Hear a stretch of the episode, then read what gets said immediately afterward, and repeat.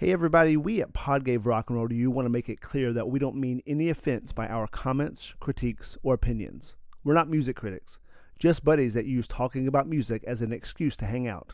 Also, our language is intended for adult ears. Enjoy! 'Cause I'm in the shit house. Wish I played in a rock and roll band. Somebody give me a dollar bill so I can pass out on the jukebox singing honk, it's on women. Well, this week on Pod Gave Rock, we had some audio issues that unfortunately made the first 10 minutes of this podcast unusable. So, a quick recap of that first 10 minutes. We talked about Kirkland Scotch and how it's Macallan runoff. We also discussed with our new guest, Mr. Nick Wagen, the spelling of his name that I thought was Wagen, but it's Wagen. We discovered he is Nordic and German, so white. And we also talked about his love of the Cleveland Browns, and especially their new quarterback, Deshaun Watson. He even discussed the tiny towel that he and the rest of the Cleveland Browns fans will be waving this year in support of their team. Then we got to our normal questions for new guests. Asked Nick about his musical tastes, and he said Bob Dylan, and he said a couple of other things I don't remember because, as you can tell by the end of this pod, I was drinking wine and a lot of it. We got to the second question, which was your top 2 or 3 favorite live shows, and he mentioned The Flaming Lips. And that is where we join the conversation this week. Neil's going to like that. Love it. Yeah, I also had no idea what I was getting into when I went there, and I was so fucked up. And they came out, and there's people with bunny suits on the side of the stage. He came out in that bubble. He was like a giant hamster. And I was just like, what did I walk into? Where did you see him? I saw him in Columbus. There's a cool outdoor like amphitheater thing there, and it was really a cool concert. Okay, so you go all out. Flaming Lips, best show you've ever seen, or is there one that eclipses? Man, best show I've ever seen. You gave me this beforehand, and I still am not sure. I really like going to. I saw Jethro Tull. I know you made fun of me one time. You're like, fucking Jethro Tull. I was like, yeah, it was great. I saw him when I was 16. That may have been like one of the best show I've been to. It was just cool. Ian Anderson still had it then. He wasn't. He's like 80 now. He wasn't an old man's version of ZZ Top at that point? He was a little bit. I went with my dad, and he was like super disappointed. He was like, I remember him being like, just wait till he comes out. He's like 6'4", 160 pounds. And then he comes out with his leather pants, and he's got his gut, and he's like, oh. He's shrunk 3 inches. Hey, man, classical, what is it? Classical Gas? Amazing song. I could listen to that any fucking day. And my college roommate, that was his favorite fucking band for some reason. So I'm not against Jethro Tull. I'm just like, when you were like, Jethro Tull, best show ever, I'm like, okay.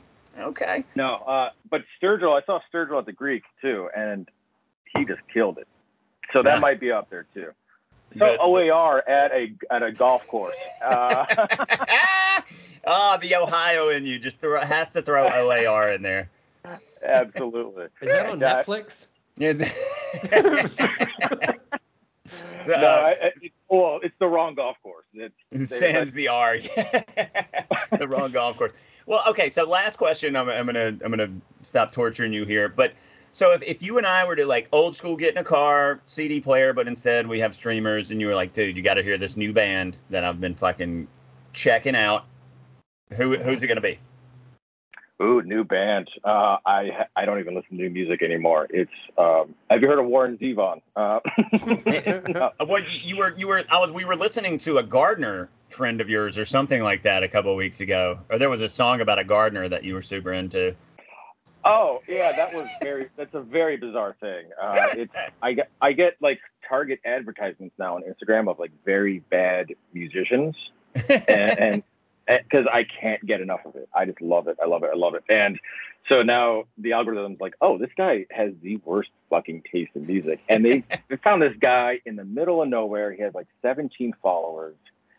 And you made 18. And there's this song about a garbage man. And I thought it was like, maybe it's a metaphor. No, this guy is super pissed off at a very specific garbage man. And it sounds like personal, like an absolute... like personal vendetta. Yeah, it's weird, but no, I'm right now. I wouldn't consider it new, but I've been listening to Kid Koala. No. Yeah. So Kid Koala, like Dan the Automator. I have a really eclectic taste in music when it comes to, like, hip hop and stuff like that. Dan the Automator and like Kid Koala used to do music with like Yell the Funky Homo Sapien. Okay, like, yeah. Kind of like I do know that shit like that. But he has this album called Songs to Draw To, and it's great to listen to while you're just working. It's just really like hypnotic kind of lo-fi stuff. Wow. It's totally different than cool. Like the stuff we talk about, but I dig it. While you're drawing, because Nick, tell the millions of Pod Gave Rock and Roll fans what you do for a living. Oh, I sell drugs to high school kids. Yes. No, I co-owner of a visual effects company in Los Angeles here. Yeah, so for the next 3 weeks, doing visual effects is like producing. So Nick is going to really dive into the nuts and bolts of production and all of these songs we talk about for the next 3 weeks. So I can't wait to hear you do that. He's been studying for weeks. Yeah, you got the right guy here. The visual effects artist talking about music.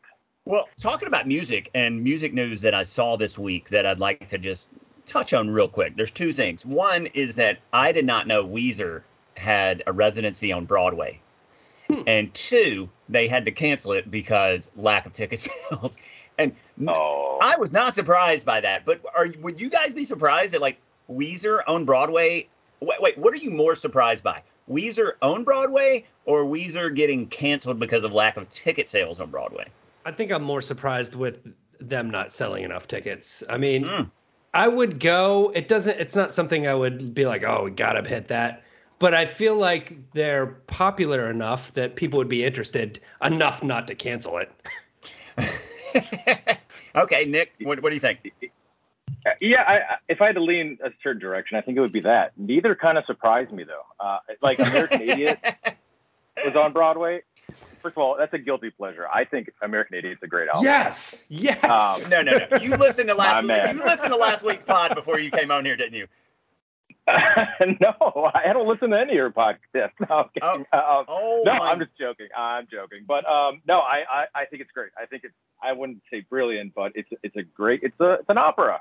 Yeah. Well, I say that because last week we had a guest who was going to see Outside Lands, and Green Day was the headliner, and Neil was like super stoked for him.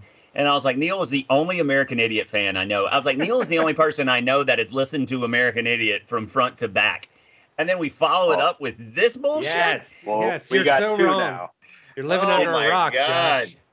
And you got to listen to the whole thing. No, I remember. Jesus of Suburbia? And yeah, it's so good. And I remember even in high school kind of being embarrassed because, we grew up with like Dookie and Insomniac, right? And I was like, and it's a departure. And you're like, oh, they're not cool. And it's kind of like listening to Weezer now. You're like, what is, like, I can't listen to Weezer, man. But I love like Blue Album and Pinkerton. But yeah, that's my guilty pleasure is American Idiot. Okay, well, I'm going to just move on past American. We've already spent enough time in the 2 years we've been doing this podcast talking about American Idiot. Let me just say that. We even have done a Green Day song. But anyway, I will answer since neither of you asked me how I felt about Weezer. I was surprised they were on Broadway. I mean, I just don't see I don't see them being a New York, like the Strokes on Broadway, sure, but Weezer, like, I don't see them as being like a New York band that like tourists are coming to fucking see, or that like hipsters in Brooklyn will just go kind of sell out or like Billy Joel at Madison Square Garden. That just seemed like a weird fit to me. So prolific, though. They're just doing stuff all the time, like covering songs. And that allows them to tour the world and be They do cruises, Weezer cruises.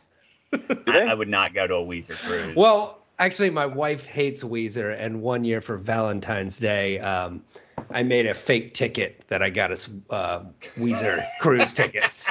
Be like, are you happy, honey? Pack your bags, babe. We're going to see Weezer. Pack that sweater on a boat for a week. It's like CIA torture. You cannot leave this boat. It's going to be Weezer 24/7. Oh my God! On that note, you are listening to Pod Gave Rock and Roll to you, and this week we were talking about the Ronettes. Be My Baby, a single from 1963, written by Jeff Barry, Ellie Greenwich, and Phil Spector, and produced by Phil Spector, and released on Phillies.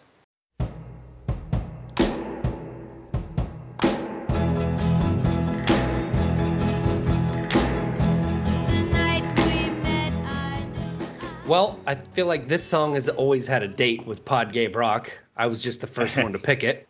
I know we've been talking about doing it for a while, so it was about time. And, I mean, I think we've all always known this song, but I think I fell in love with it for good about 10 years ago. One of those situations, I don't know if you guys have ever just, you know, a song is in existence, but you're really not aware of how brilliant it is. You know what I mean? Then there's like one night you give it a listen and you're like, holy shit, that is really good.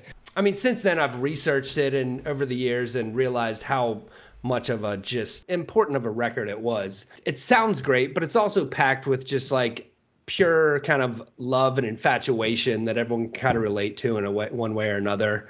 Watching it and listening to it, I was watching this live version of them doing it, and they just kind of have it all. They have the hair, the voices, the looks, the dance moves, and like I was just laughing watching it, like just at its brilliance. Like, holy shit, man, they're so good at this.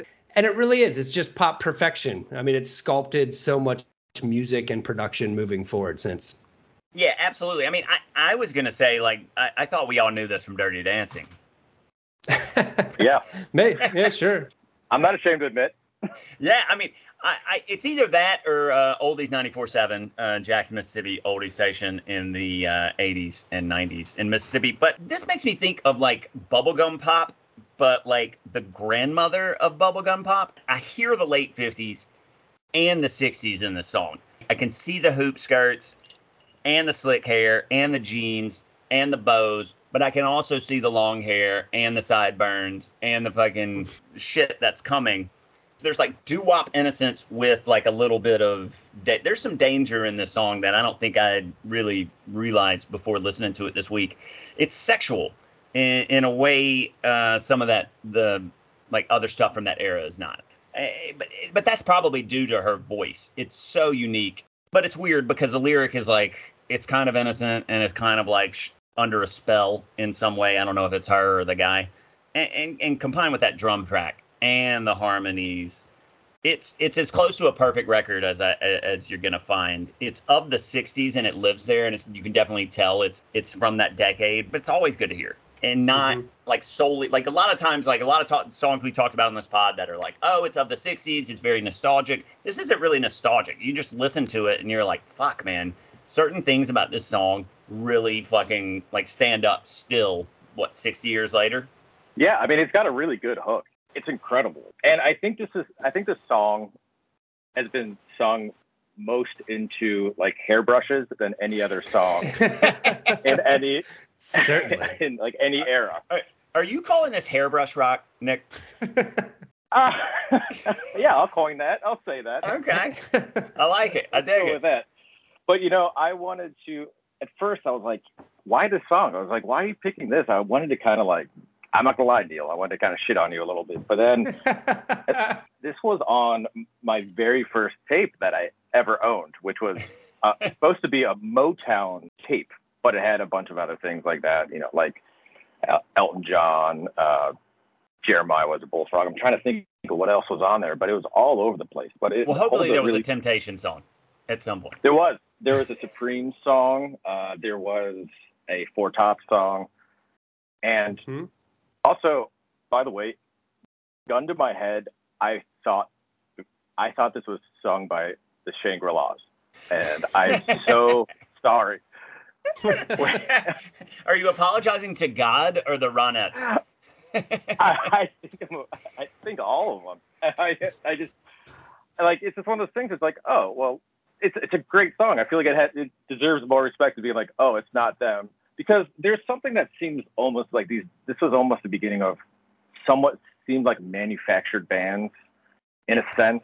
You know what I mean? Mm-hmm. And it seems very unfair now, looking back on it and comparing them to those bands, like Shangri-Las or the Supremes.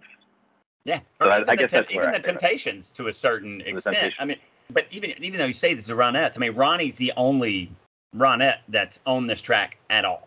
Mm-hmm. This is basically like the best songwriters of the era and this prodigy producer with the Wrecking Crew, who would go on to do 100, like everybody who had hit songs from like 60 to 65 are involved in this record. And then you just have Ronnie Spector's voice, and that is the one Ronette. Yeah, it's an army of great musicians, producers. It's really just the talent all coming together and her great voice. And yeah, I mean, the other Ronettes aren't on this, but you know, that's really not the point. Like, they are the Ronettes, and they sang it many, many times.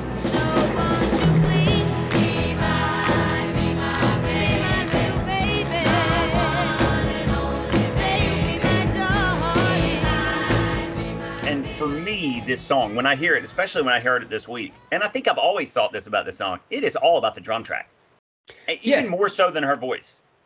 Well, it's all about not even the drums, the percussion, because there's shakers, castanets, like claps. Wait, and what are castanets? Like the little clam thing. Yeah, right. Yeah. They're usually used more in like kind of South American kind of or kind of Spanish kind of stuff, but this is used in a very different way. Mm.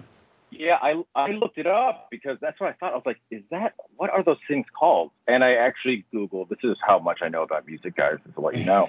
I looked up clam-shaped music thing. Yeah, well, I had to Google like Be My Baby percussion, and like I had no idea what it was. I was like, what the fuck is that? Yeah, but everything you're talking about is fine, and it sounds great throughout the song, but there's a bump, bump, bump, pow. Totally. Bump, bump, yes. Pow. And then those massive, massive fills throughout the song, especially in the outro. And then you even like have the drum playing the part of a guitar in the song, because like in the verse, tonight you're mine. Pa, da, da, da, da, da, da, pa, pa, pa. Yeah, well, it's all drum, which I don't know if I've ever heard a song that the drum is that up front. Yeah, in terms of like steering the music. What I was mentioning, yeah, there are awesome rolls. It starts with amazing drums, but during the verse, there's like he's not even playing a kit; it's just a snare hit, doof, doof, and the rest of the percussion is all the little claps and shakers and castanets, and it's just such a kind of combination of so many different techniques to get the right drum sound. It's the wall of sound, bro. It's a wild sure which I guess we don't always do this on the pod, but I mean, we're starting off with kind of the musical stuff. I mean, it is the Wrecking Crew, which, there's a documentary on Netflix. If you have not seen, is it Netflix or Prime? I don't know. Such a fantastic name, though. But I don't even know if they were the Wrecking Crew at this point. Like, from what I came up with, you have Tommy Tedesto and Bill Pittman on guitars, Hal Blaine on drums. Michael Spencer was one of 4 keyboard players. Sonny and Cher and Darlene Love were part of the backup singers. Those are the only ones I could find.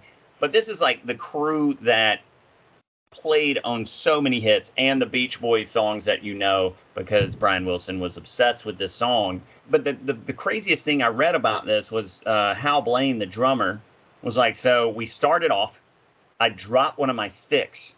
And so just to like make up for it, I was like, boom, boom, boom, pow. And they were like, all right, we'll keep it. Yeah, it was a mistake, and that is thousands of drum lines later. Yeah, it almost sounded manufactured to me. I almost didn't believe it. Because I feel like Phil was such a perfectionist. I don't know. It sounds cool, and maybe he did drop his stick. Who knows? But this is also early in Phil's career. So, and I have no words to really describe what Phil Spector does or how he does it. I mean, they say wall of sound, and it's just like, just throw all the shit on the wall, and we'll see, you know, what works. But it seems like every fucking instrument that's going on here. Is he like Brian Wilson, like some fucking musical savant who's just like, I hear it. Take it, do that.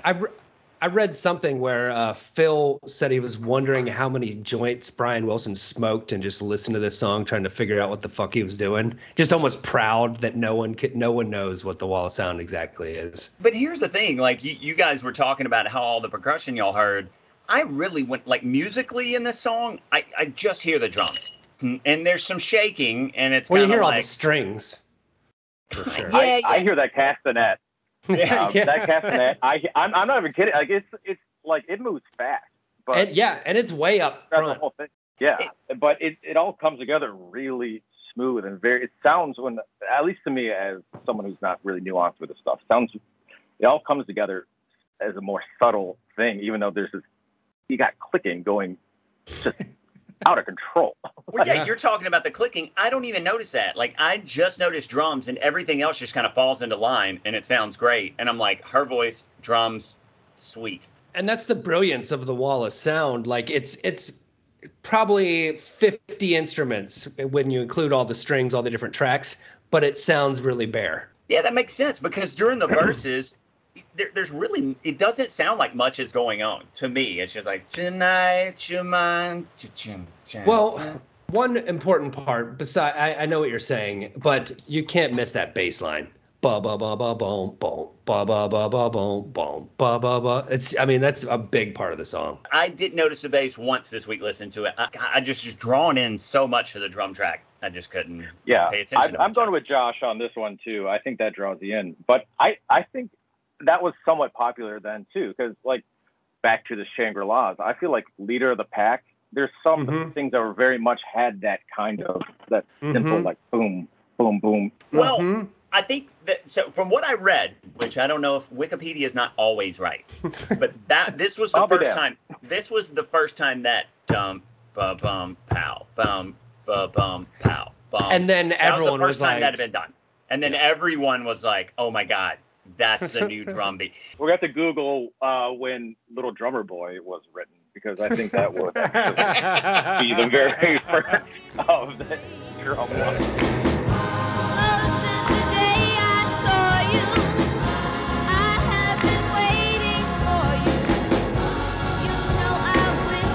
Moving past the music specifically, let's move to the vocal. Ronnie Spector, her voice is hard to describe because... she's not doing anything fancy except the whoa-whoas. Well, her vibrato and just her delivery of the lines. I mean, she's got a very unique voice. It's nothing like where you're like, oh my God, she's like some kind of savant, but she perfectly hits every single note.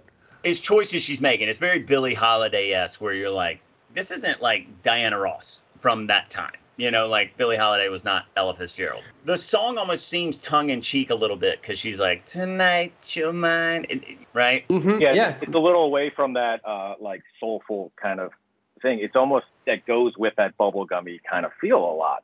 That The hairbrush rock. The hairbrush rock. You know, the tail fin and chrome kind of thing, rather than Mississippi kind of thing. Yeah, she's not trying to be sad. She's trying to be like, what's up? Like, with the shoulder, like, and I am wearing a tank top right now, so y'all are seeing a lot of shoulder here. You're doing it for me right now. I'm in a garage, and it's fucking hot. So, but she's like wax on, wax off, you know, very calm. It is the decisions, and I read she, to practice for this, she preferred to go into the bathroom at the record studio to work on that. She was in there for hours, kind of perfecting those. Oh, oh, oh, oh.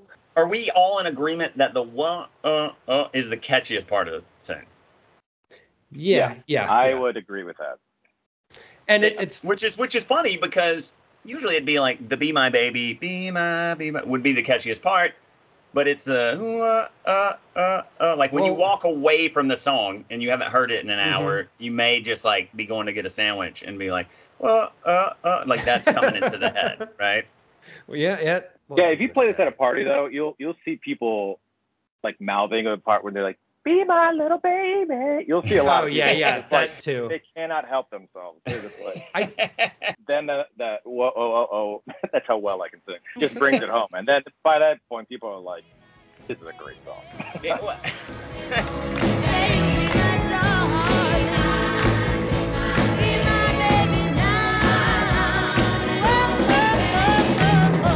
Crazy how it's so short. Do they say "Be My Baby" like 50 times in the song? Because it's just the two verses, and then it's just a bunch of "Be My Little Babies," "Be My Babies," and "Whoa Whoa Who's." Well, that's the thing. You look at this song.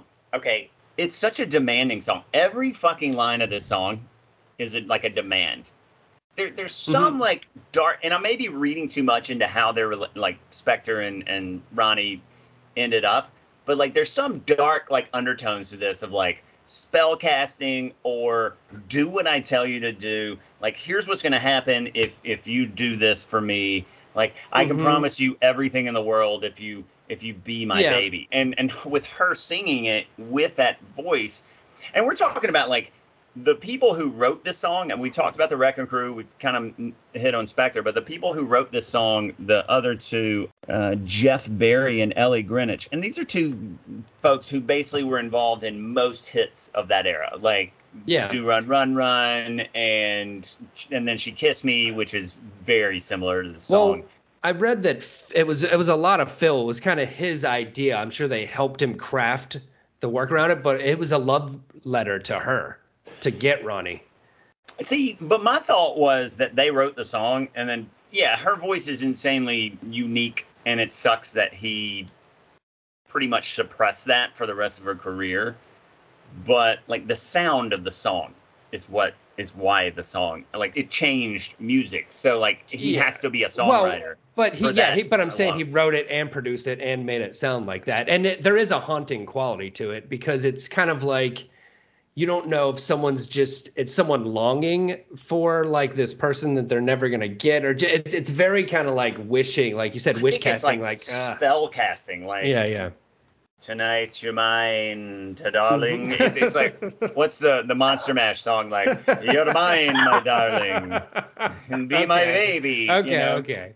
And it almost turns it on its head by throwing her in to sing it with that just insane voice, which, this was one of his first big hit, and she had never sang anything. Like, he heard her sing something and was like, let's do this.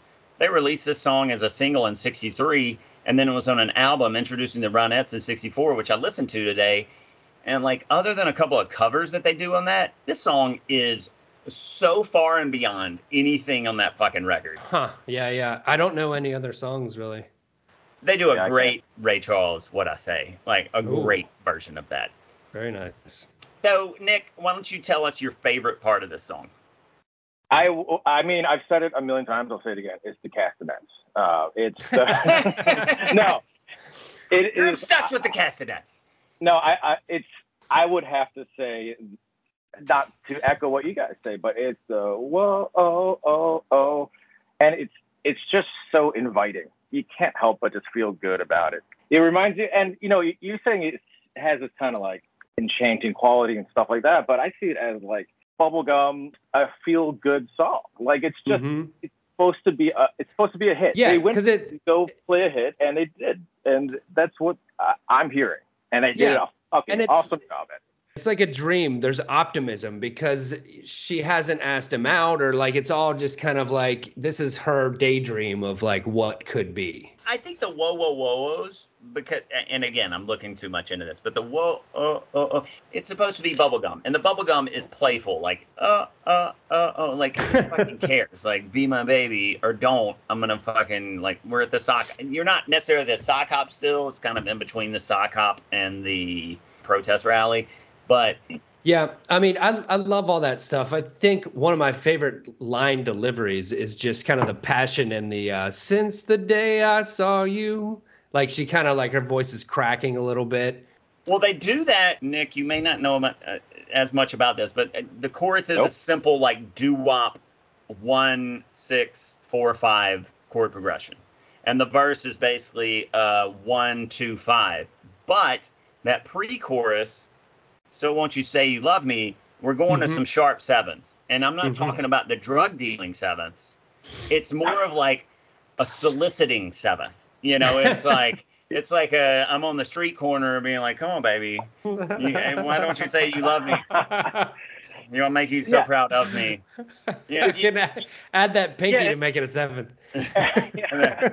Well, first of all, I'm familiar with those numbers just in general. Get them in order. I have no idea what you're saying.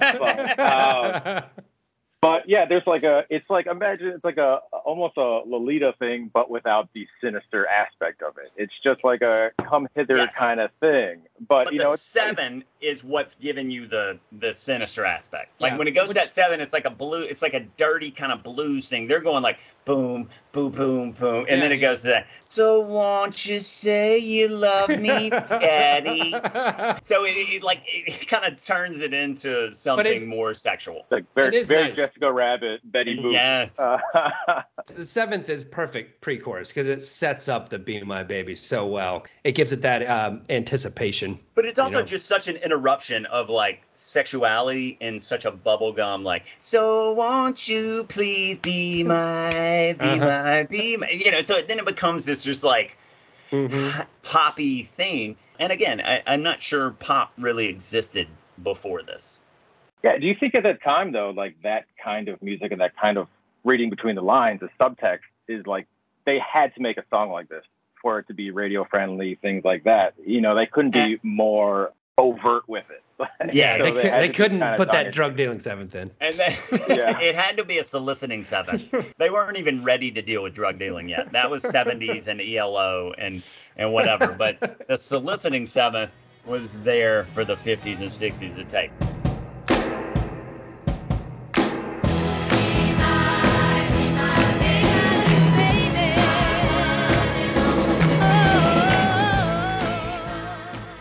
So just a couple fun facts. This reached number 2 on the pop charts, and it sold more than 2 million copies in 63, and it was only released in August, which is impressive. This was rated number 22 on the Rolling Stone 500 list, which we always refer to, Nick, and I think that might be the second highest song after Day in the Life that we've done. As it should be. Wow, 22. Yeah. Yeah, 22. I'm a little surprised by that. I guess I'm just naive with how influential the song is. As someone who's it's respected like just as a pop production, just kind of a standard bearer. You know. Well, and I don't think we focus enough on the fact that like the backup harmonies in the song are basically everything Brian Wilson did after this. Mm-hmm. Yeah. Like, and one quick note that's just cool to hear about the production, about Spector and the Wall of Sound. Apparently he had the band, the full orchestra, run this thing 40 times before he even turned the mics on. He's like, he ran it 40 times, then turned the mics on. But that's how you get this. And that brings us to the live time portion of this pod. And Nick, as the guest, you get to choose the vibe music for us. So I want you to make some kind of sound that is the vibe of this podcast in 3, 2, 1.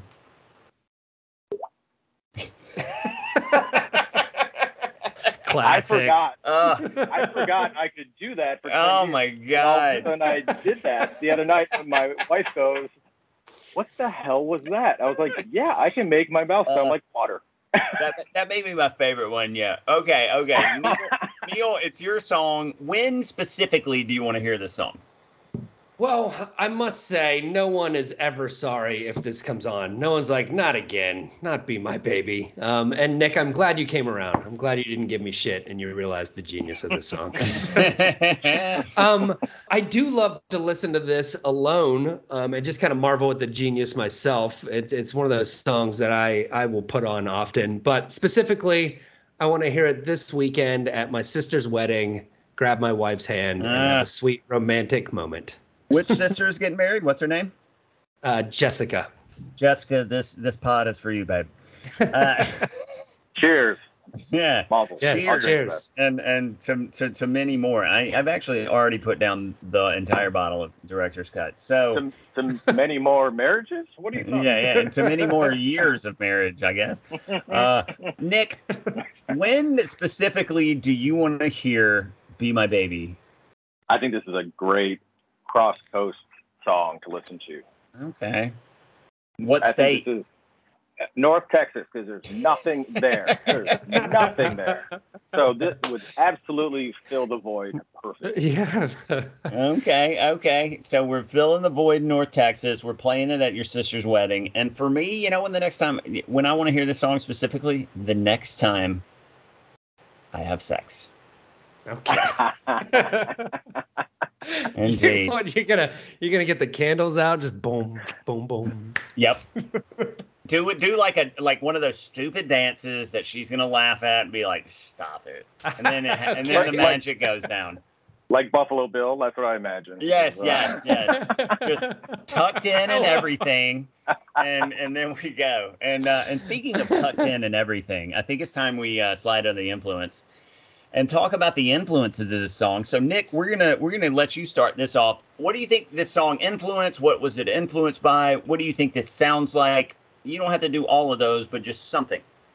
Oh, I mean, we kind of covered it with the Beach Boys. Brian Wilson, absolutely. But it also, there were a lot of people, like I mentioned, the Shangri-Las, the Supremes. I think it really kind of perpetuated those kind of, as we said, again, I don't like to say manufactured bands, but those kind of groups. I think it also has, like, it has a little bit of funk, and this could go into like even like disco. Like I can see a little bit of that in there, just like that little bit of funkiness. Okay, Neil, what do you got for influences? Well, just specifically, I found it really cool that I didn't know until today that "Don't Worry, Baby" Beach Boys was a direct kind of answer to "Be My Baby." Like makes sense, right? When you hear that, yeah. And wouldn't it be nice? Specifically, sounds a lot like this.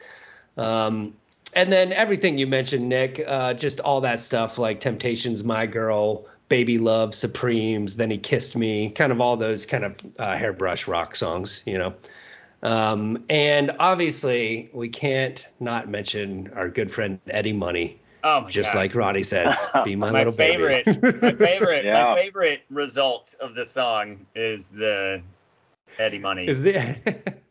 Take me home tonight. Yeah. Ronnie. Rest in peace, right? Rest in peace, indeed. I would say, you know, the Brian Wilson comparison, obviously, in an unhealthy way. Like, if you read about it, like, he was listening to this song, like, he had the mental issues that he ended up. Yeah. The way you guys describe it, it's like True Detective. When he's smoking cigarettes trying to figure out what the hell's going on. Fucking flat circle.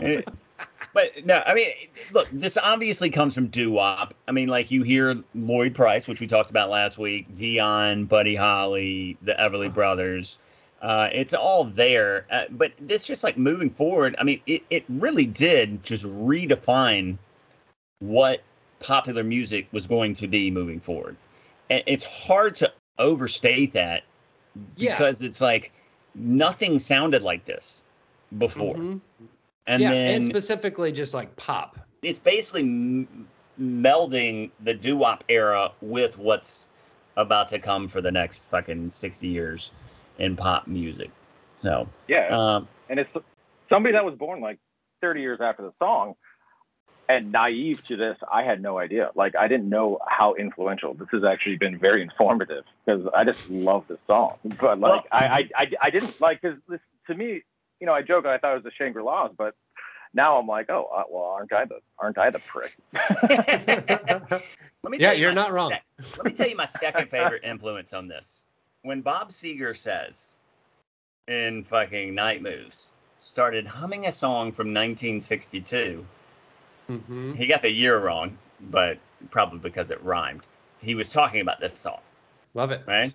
And speaking of nights moving, I think that is a perfect time for us to crawl under the covers and talk about the covers of the song. And I'm gonna lead us off with this. And I listened to a few. The best one, I think, was Jody Miller. Did y'all hear the like kind of 60s country version of this by Jody Miller, which actually hit the country charts? It was recorded in the late 60s. No, I'll have to check that out. Okay. And then there was an indie band from the last 20 years called Lowland Hum. Mm-hmm. It's just an indie version. It's not bad. I liked it. It's a duet, right?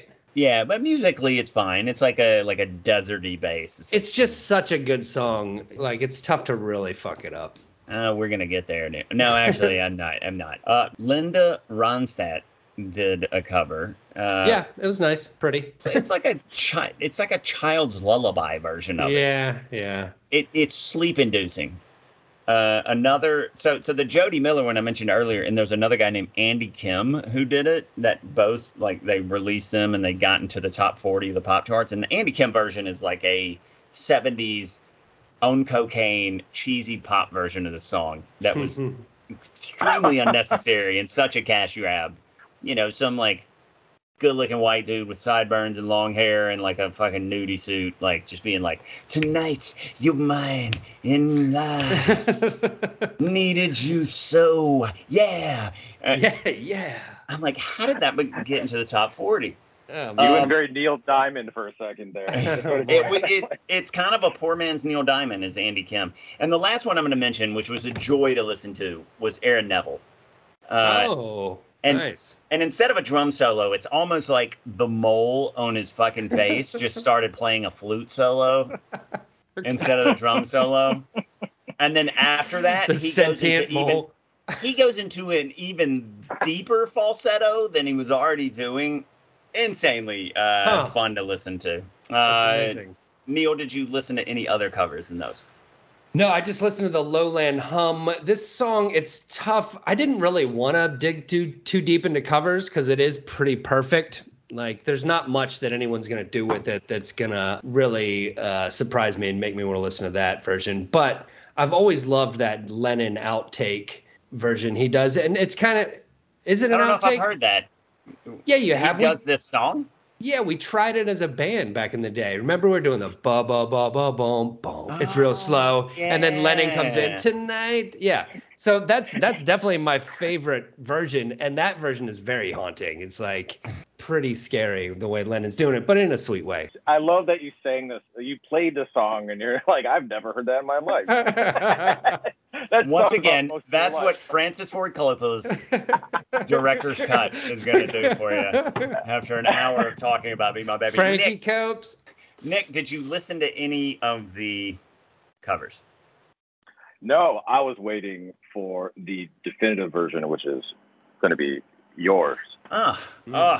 Nick. How do you like that? Huh? It's going to be your All Along the Watchtower. No. It was like my version of fucking God Save the Queen. And speaking of God Saving the Queen, it's how the shoe fits, fellas. And Neil, how does the shoe fit for Be My Baby by the Ronettes? Well, it fits great. It fits like a super nice pair of dress shoes that are just way too expensive. Probably shouldn't buy, but they end up being worth it because you're looking good and turning heads. And you didn't even know how good they were going to be. All right, Nick, what do you think? I like that. Oh, I think these are roller skates. This is, again, tail fins and chrome. Some cute girl coming out with her on a roller skate, serving you a burger and fries in your car in the 50s. I love it. Oh my God. Skating backwards. That's what this is. That's what this is. Okay, so this for me is like a foot massager, like the one where you like you're walking through the mall, you see Brookstone, you sit in the recliner, you put your feet in the fucking massager, and it's just like it makes me feel so good. Mm-hmm. Like immediately when they start massaging the muscles in my foot, I'm like, yep, this is where I want to be. That's what this song feels like. Love it. I couldn't be farther away from Brookstone with this song. Well, on that note, our cover of the Ronettes, Be My Baby.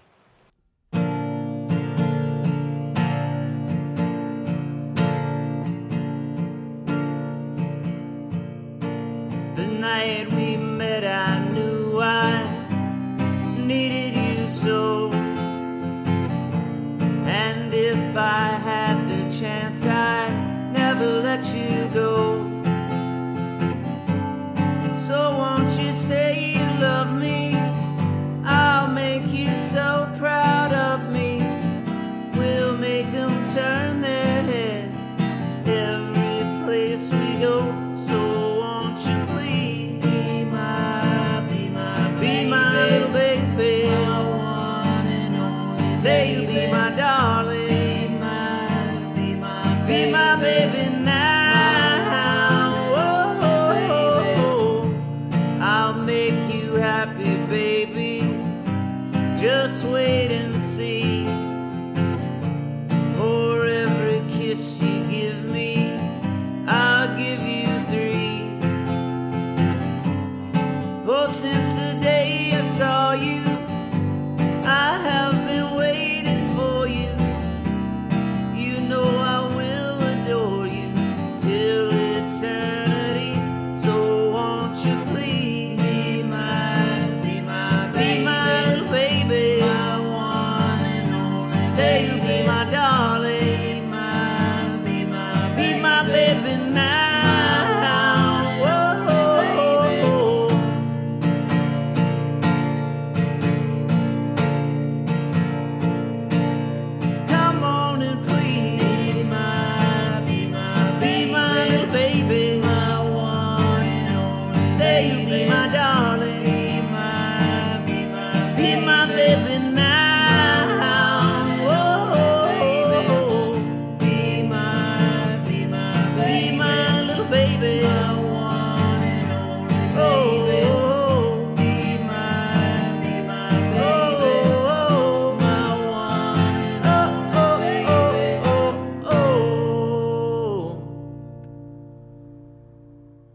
The cover you just heard was performed by Josh Bond. Thanks for listening to Pod Gave Rock and Roll to you.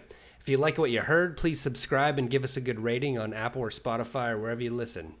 If you'd like to reach out to us, you can find us on Twitter and Instagram under the handle @PodGaveRock. Next week, it's your week, Josh. What are we going to do? We are going to talk about the Animals version of House of the Rising Sun. Can't wait!